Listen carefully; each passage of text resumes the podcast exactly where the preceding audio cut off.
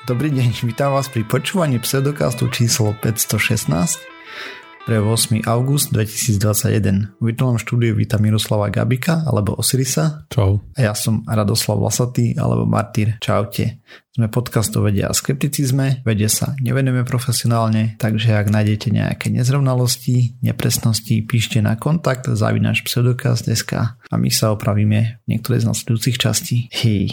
No dobre. Takže aký sme mali týždeň, odkedy sme nahrávali, ani neviem, sa mi to pletí. Tak plus minus. Rozmýšľam, ale nejak nič sa nestalo pozoruhodné u mňa. Tak ja som bol na Inovax vakcínu, tetanovú Q. Aha. A vyzerá, že asi mám problém v mieste vpichu. Kedy si bol? Minulý štvrtok, čiže pomaly týždeň aj odtedy. Aha, a mám aj... No nie som si istý, že či mi to nehnísa pod kožou. Akože uvidíme. Takže tak. Ja som taká bozuľa hrča a trošku to boli, takže notku. Ja som po tej COVID druhej vakcíne mal modrinu tiež vyše týždňa. To nie je modrina, ale vyzerá to tak na vreto. Uh-huh. Hej. A trošku červené, no neviem, a tvrdé to je vnútri, hej, takže také. Tak, a popolieva to. A uvidíme. A nechám tomu ešte pár dní, a keď tak pôjdem hlasiť vedľajší účinok. No, lebo podobá sa to na jednu vec. Čože? Mal by si sprotestovať proti vakcínam. Jaj, tak to nie.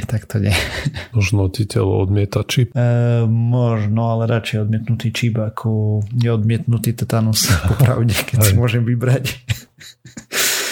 Takže tak, len proste akože nenulová šanca tam je stále, hej, na nejakú reakciu. Ja som mal tetanovku tiež relatívne nedávno, ale bolo to niekoľko rokov dozadu. Hej. Neviem, 3 napríklad. Ja som si tiež myslel, že to je niekoľko rokov dozadu a som sa pýtal doktora, ne? Keď som tam bol naposledy na nejaké vyšetrenie alebo tak, a že 16 a že ups, no tak to by sme mohli preočkovať.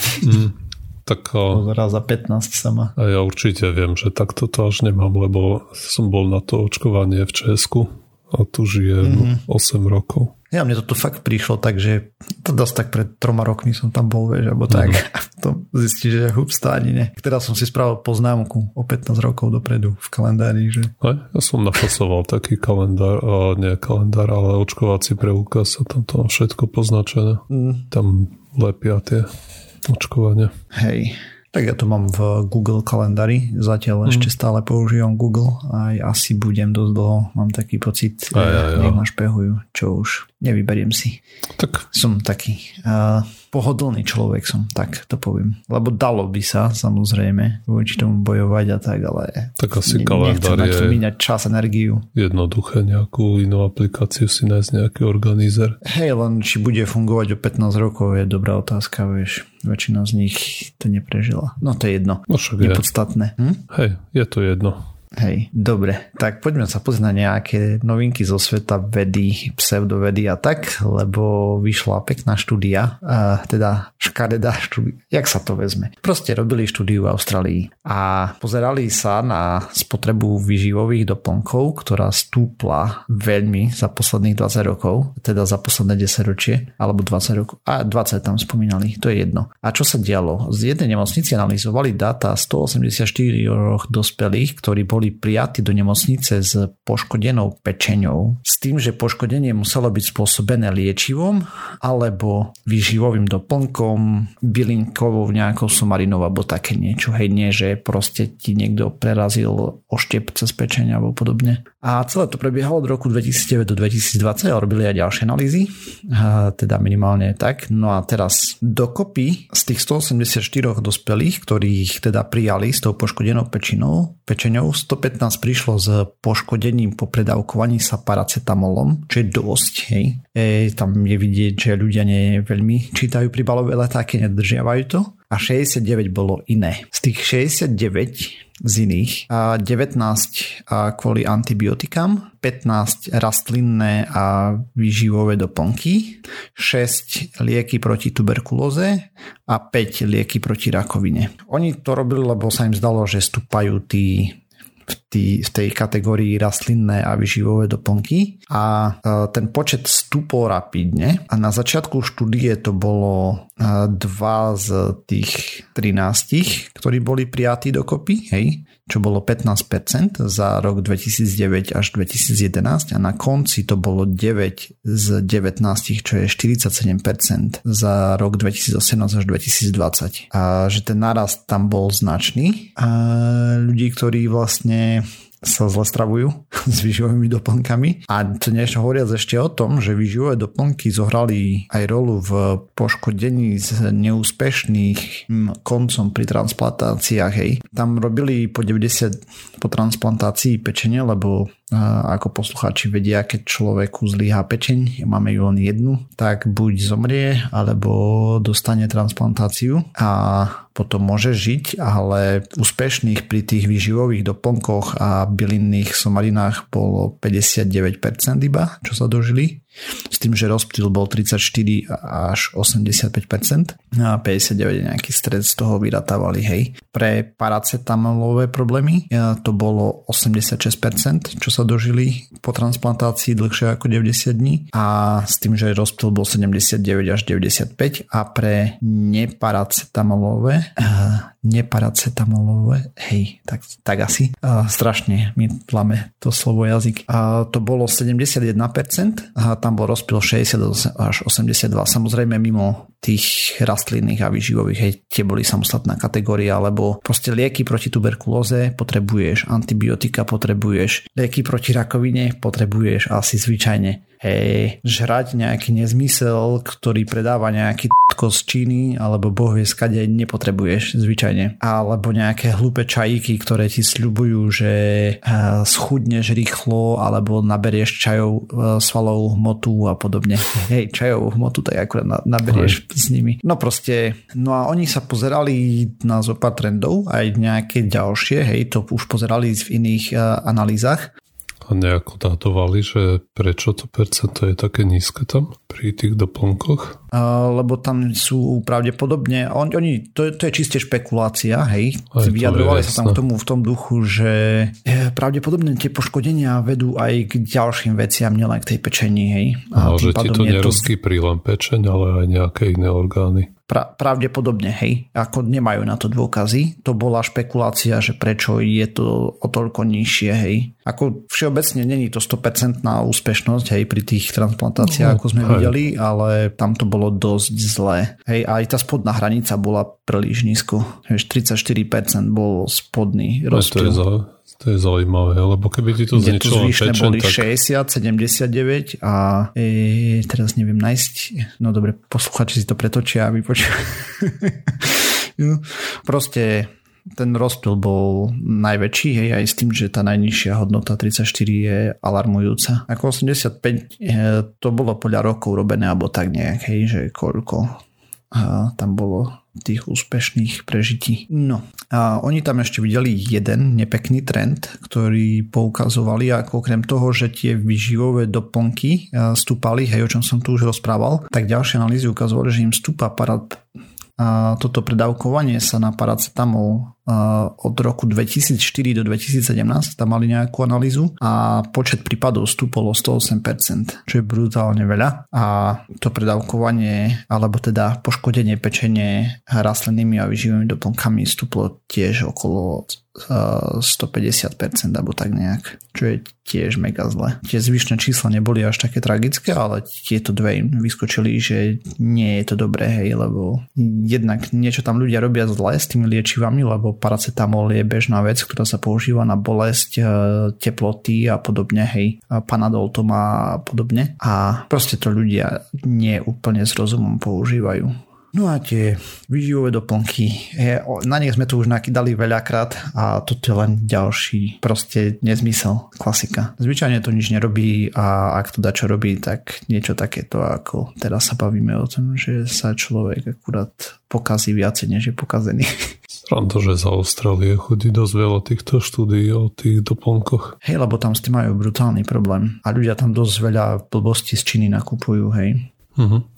A ešte tam boli nejaké korelácie, len tak mimochodom som si ich nepoznačil, ale v princípe neeurópania austrálsky, hej, proste mali vyššiu šancu, že budú používať tie rastliny aj živové doplnky, neviem o koľko percent, lebo to nemám poznačené. A potom, že budú mať aj väčšiu šancu na to zlyhanie pečenie práve z toho. Bejt, neeurópsky Austrálčania? Hej, to je v duchu, že potomkovia Britov a podobne, a európsky sú, ja neviem, okay. Čína, India a tieto krajiny, hej, tam z okolia. Tak to bolo myslené. Okay. Už je to jasné. V princípe nechceli povedať, že white and others, vieš. Si myslím, ale nie som si istý. Lebo samozrejme, no by ma zaujímalo, hej, že či európsky potomkovia, neviem, že niekto z Francúzska tam došiel, čo je pôvodne z, neviem, Maroka, alebo tak, hej. A teraz, že ako by dopadli, alebo tak. Ale asi na to analýzu nemajú. No, tak to je jedna krátka správička, ktorú som chcela. Mám ešte druhú, lebo som... Schválne som ignoroval, čo sa dialo s Hubblom, lebo som kúsal nechty, že či bude ešte fungovať, alebo nie. Teraz už máme výsledok, takže Hubble mal zlý deň v úvodzovkách, lebo to bolo viac ako mesiac, ale poďme na to. Takže 13. júna hlavný počítač na vesmírnom teleskope Hubble spozoroval chybu v komunikácii s inštrumentami, experimentami a tak ďalej. Išlo o NSSC jednotku, to je ten štandardný počítač pre vesmírne sondy od NASA a ten bol navrhnutý v roku 1980, Hubble letel len takým úchodom 24. apríla 1990, hej. A hardware na takéto sondy a družice je proste stabilný pár rokov dopredu, minimálne nejakých 5 až 10, niekedy 20 alebo podobne. Proste, že ti letí sonda teraz v 2021, hej, a napríklad taký James Webb poletí a ten sa konštruuje veľmi dlho, tak on má hardware ešte z tej doby, keď sa začal konštruovať, to nemenili veľmi tú počítačovú techniku. Určite aj vtedy už to malo pár rokov ten hardware. Áno, samozrejme. Poriadne vyskúšaný. No, takže, čo sa stalo je, že celý teleskop vlastne spadol alebo bol zhodený do bezpečného módu a najprv si výskumníci mysleli, že je problém s pamäťou. A mimochodom má 4 samostatné moduly, každý z nich má úžasných 64 KB cmos pamäte a naraz sa používa iba jeden, zvyšné 3 sú záložné. A testy, teda začali robiť nejaké testy, hej, potom, čo sa to 13. júna... A tak 18. až 22. jún preskúmali viacero modulov, ale stále mali tie chyby, zistili, že problém je niekde inde. Začali zvažovať použitie záložného počítača, ten bol inštalovaný v roku 2009, keď bol Hubble servisovaný, pričom pôvodný NSSC sa pokazil v 2008. Hej, tam robili nejaký switch, toto prepnutie na ten záložný v tej dobe, potom ich vymenili tou servisnou misiou, že proste obe boli v poriadku. Medzi 23. až 24. júnom vlastne prevádzkovali viacero rôznych testov so záložným počítačom, rôzne kombinácie zariadení, ale problém nevedia odstrániť. Hľadajú vlastne kazí škriatka niekde inde. Na 30. jún bolo plánované prepnutie na backup zariadenia, teda záložné. A kopec predbežných testov sa robí a je to pomerne komplexná záležitosť. Ako som spomínal, niečo podobné naposledy robili v 2008, keď sa pokazil ten pôvodný, hej, hlavný počítač. A 2. júl procedúry sú už pripravené, budú a majú prebiehať na nasledujúcich pár dní. 6. júl bolo, že deň, kedy ich majú začali spúšťať a 8. júla bolo úspešné prepnutie, ktoré teda bolo prepnutie, ktoré nebolo až také úspešné, ale začala veľká analýza. 12. júl dobehla a zistili, že problém stále existuje, teda, a to vyzeralo v tej dobe, že s Hubblom je koniec, hej. A takže kvôli tomu som to o tom nerozprával, no ale výskumníci sa nevzdávali a robili ďalšiu analýzu. Nasledujúce dni až 14. júla robili ďalších viacero testov s prepínaniami hore-dole. Začalo poukazovať na to, že problém by mohol byť v PCU, čo je jednotka kontroly napájania a tá zabezpečuje, aby inštrumenty a experimenty mali stabilných 5 V a je tam ešte jeden kontrolný obvod, ale vyzerá, že zmeria zlé hodnoty a tento celé resetuje a tak ďalej. A teda bude zle to PCU, alebo kontrola je v divnom stave, ten kontrolný obvod. Takže 15. júla prešlo prepnutie na záložný hardware, 16. júna to bolo aj úspešné, s tým, že prepínali aj záložné PCU, NSC, NSSC a ďalších pár zariadení. 17. júl všetky inštrumenty sú pripravené na prácu, prebiehajú kalibrácie a tak ďalej 17. júl a prvé zbieranie dát by malo prebehnúť večer v sobotu amerického času samozrejme. 19. júl po úspešnom štarte tých záložných vecí 16. júla a rekalibrácii vyzerá, že všetko je v poriadku a Hubble žije ďalej. Dorazili úspešne prvé fotky z neho. A doposiaľ má viac ako, teda takto, doposiaľ priniesli dáta z Hubble viac ako 13 000 štúdií, čisto len na nich postavených, mimo iného prvé pozorovania atmosfér na exoplanetách, rozpínanie vesmíru a kopec ďalších vecí. Samozrejme, nádherné fotky pre fanúšikov astronómie. Takže tak. Takže Hubble žije, ale už má umieračik vlastne na konte, lebo už beží na záložných veciach, ktoré tam boli nainštalované. Uvidíme, ako dlho vydržia, hej. A ďalšia opravná misia asi tak skoro nebude, lebo Space Shuttle už nelieta. A možno by sa to dalo nejakou s inou sondou spraviť, že by tam bola nejaká ruka, čo by to chytila, tak uvidíme. Zatiaľ sa nič, ale také neplánuje, hej. Takže tak. Dúfajme, že poletí James Webb čoskoro hore. S tým, že James Webb nie je priamou náhradou Hubble, hej, to je pokračovateľ. On je viac do infračerveného spektra, kdežto Hubble bol viditeľné ultrafialové prevažne. Takže tak. A toľko odo mňa všetko na tento týždeň. No však v tom infračervenom aj viacej asi uvidí. No v infračervenom vidíš viacej objektov, ktoré sú... za inými objektami. Jednak, hej, že sa chceš pozrieť do galaxie, kde máš prach. Hej. Takže jednak to a druhá, aj keby sa chceli pozrieť bližšie, proste na, čo ja viem, zatúlané exoplanéty, ktoré sú bez slnk, hej, tak jedine v infračervenom, ak ešte vyžarujú vôbec nejaké teplo. Alebo potom meteóry, asteroidy. A podobne, ktoré lietajú v našu slnečnú sústavu. Meteor to je už, keď to dopadne dole, ne? Či jak to je teraz? Aj, asi aj. Tak veci vo vesmíre chladnú relatívne pomaly. Alebo prekvapivo pomaly. No hej, tam schladneš len na základe vyžarovania a nemáš tam vzduch ani nič, čo by odoberal energiu, hej, takže fakt veci chladnú pomaly. Okay, a ja som chcel dnes hovoriť o článočku alebo o téme, ktorá sa týka covidu a vychádzam z článočku, ktorý napísal polovičný priateľ nášho podcastu Steve Novela. Polovične preto, lebo ja ho považujem za nášho priateľa, ale on nevie, že my existujeme. Myslím, že to je také polovičné priateľstvo. A vlastne chlapík je neurolog, kto ho nepozná a rozoberá rôzne neurologické dopady covidu. O tomto sme tak nejak tušili už takmer od začiatku, ale proste čím dlhšie to trvá, tým viac sa tie dáta rôzne prejavujú a začínajú vychádzať rôzne štúdie, ktoré sa dívajú na rôzne aspekty alebo na tie dlhodobejšie aspekty covidu. Vieme, že to nie je len o tom, alebo mali by sme vedieť, že to nie je len o tom, koľko ľudí na to umrie, ale sú tam aj iné dopady na ľudí, ktorí tú infekciu prežili. Takže celkovo je na to umrelo po svete vyše 4 miliónov ľudí, na Slovensku vyše 12 000, ale prekonalo ho samozrejme oveľa viac ľudí. A už dosť dlho sa trusili tie informácie o tom tzv. Dlhodobom covide, kde ľudia, ktorí... o tom trošku rozprávali aj. Že také dačo existuje. Aj. A to sú aj tie príznaky, ktoré ľudia majú aj potom, ako odoznela tá akútna infekcia.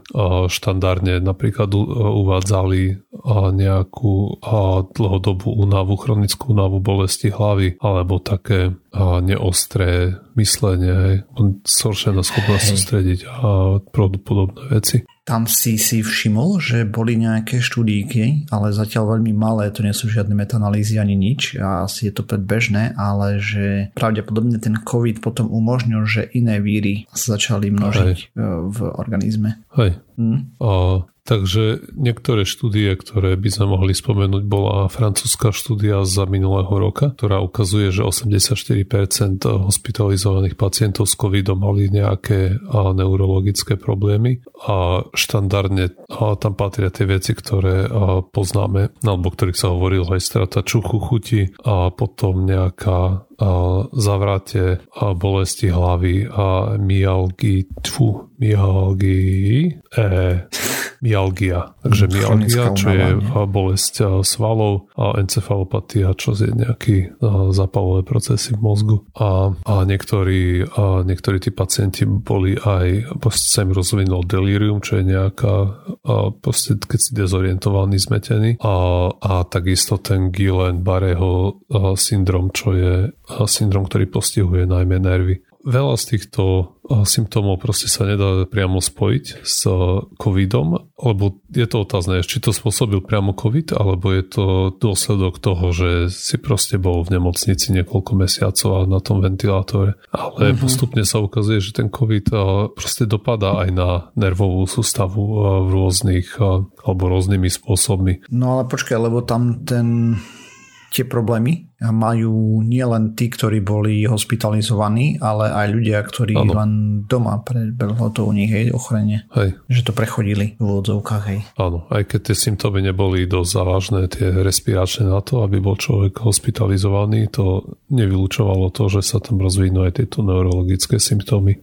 Presne. No a začína to začína byť zrejme, že COVID dosť vo veľkom postihuje aj proste cievny systém, a to vieme z toho, že alebo relatívne častý následok toho ochorenia je aj tvorba rôznych krvných zrazenín, z čoho bol veľký strašok, nie, že vakcíny spôsobujú tie krvné zrazeniny, ale pritom, o tom sme tu aj hovorili, ten samotný COVID, aj tam riziko tých zrazenín je v rádu jednotiek percent, myslím, že to bolo okolo 10 alebo niečo také, kdežto pri tej vakcíne samozrejme to bolo ďaleko promile, pod 1%. Hej, proste radovo 1000-násobne alebo 10 000-násobne vyššia šanca z covidu mať krvné zrazeniny, ale to nevadí. Tak asi to vadí tým ľuďom, ktorým vzniknú. A takisto ešte môže spôsobovať nejaké drobné krvácania do mozgu, alebo priamo môže spôsobiť zápal v mozgu, to je tá encefalitída. No a to sú symptómy, ktoré veľmi rýchlo môžu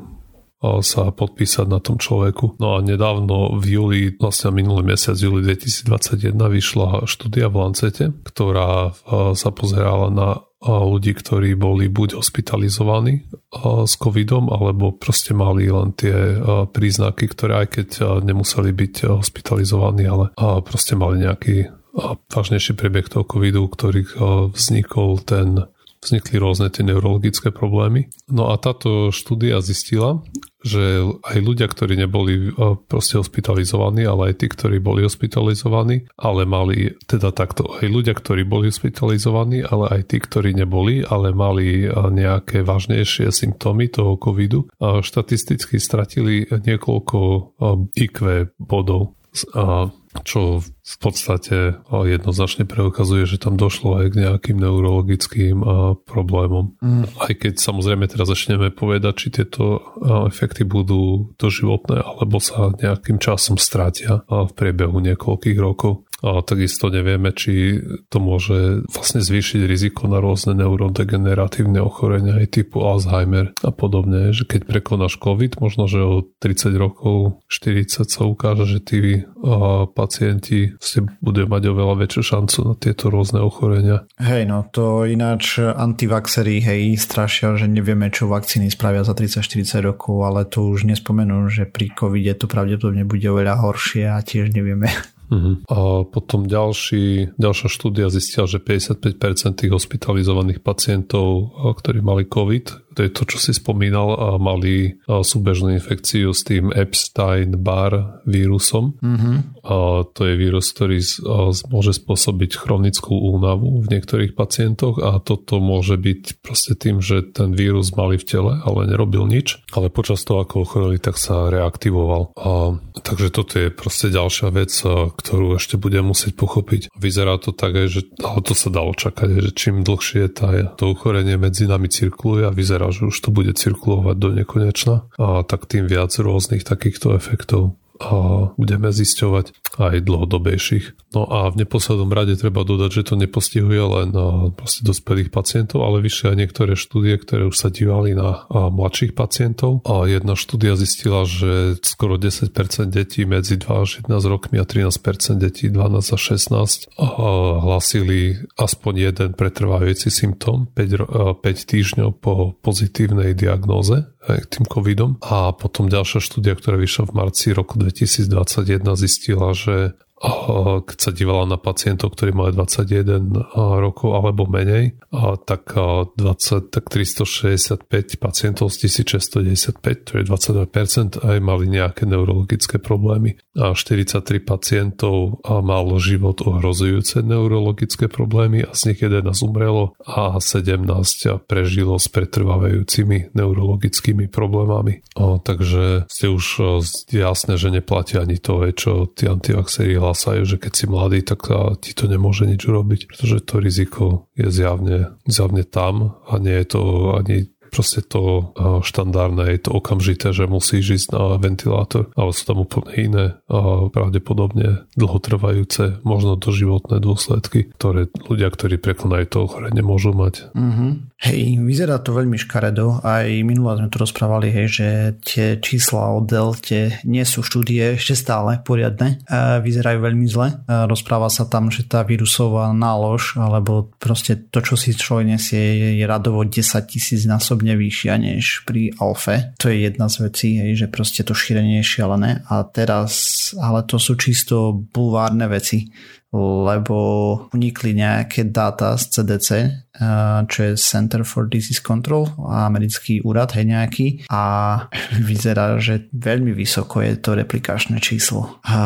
Nebudem hovoriť koľko, lebo to nie sú oficiálne dáta, kto chce si to dohľadá. Nejaké noviny mali uniknuté interné dokumenty, hej, kde ešte na tom len pracujú, takže to sa môže kľudne meniť. Ale vyzerá to škaredo.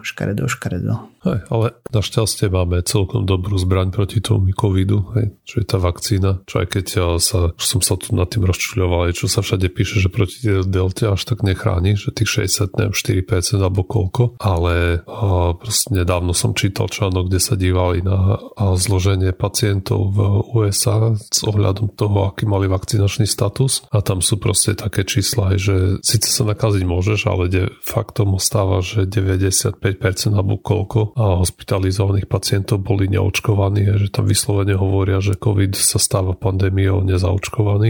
A z tých ľudí, čo umrelo, tak bolo 90%, ktorí nemali skončené to očkovanie, a tí ľudia, ktorí umreli a mali proste za sebou celý ten očkovací cyklus, tak v prevažnej väčšine prípadov to boli pacienti, ktorí mali napríklad po transplantácii orgánov, že mali rozhasený úplne ten imunitný systém, takže to očkovanie u nich nemalo šancu ako fungovať tak ako u zdravých ľudí, alebo tí užívajú tie imunosupresíva. Takže čo som hovoril, aj napriek tomu, ako sa hovorí, že ťa to pred ochorením nenakazí, to je síce pravda, ale stále to funguje excelentne voči hospitalizácii a voči úmrtiu na COVID.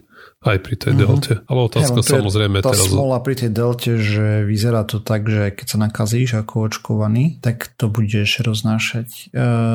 Zatiaľ tak vyzerajú predbežne dáta, nakoľko fakt ten vírus mutoval tak, že sa množia ako besný všade, a tým pádom tých vírových častí je toľko, že proste veľa. Aj, ako je to mrzuté. No. Tak, ale to sa dalo čakať, hej. Proste dalo. My hráme preteky s vírusom, očkovanie versus vírusové mutácie. A zatiaľ vyzerá, že vírus vyhráva aj vďaka antivaxerom. Ale samozrejme to nie je úplný príbeh, lebo kopec v častiach sveta proste vakcíny nie sú dostupné. A tým pádom on sa bude množiť tam, a to už nie je tak, že to nepríde. On prejde celý svet znova, hej. Proste tých hostov má toľko, že dovidenia. Aj tá delta nie je taká...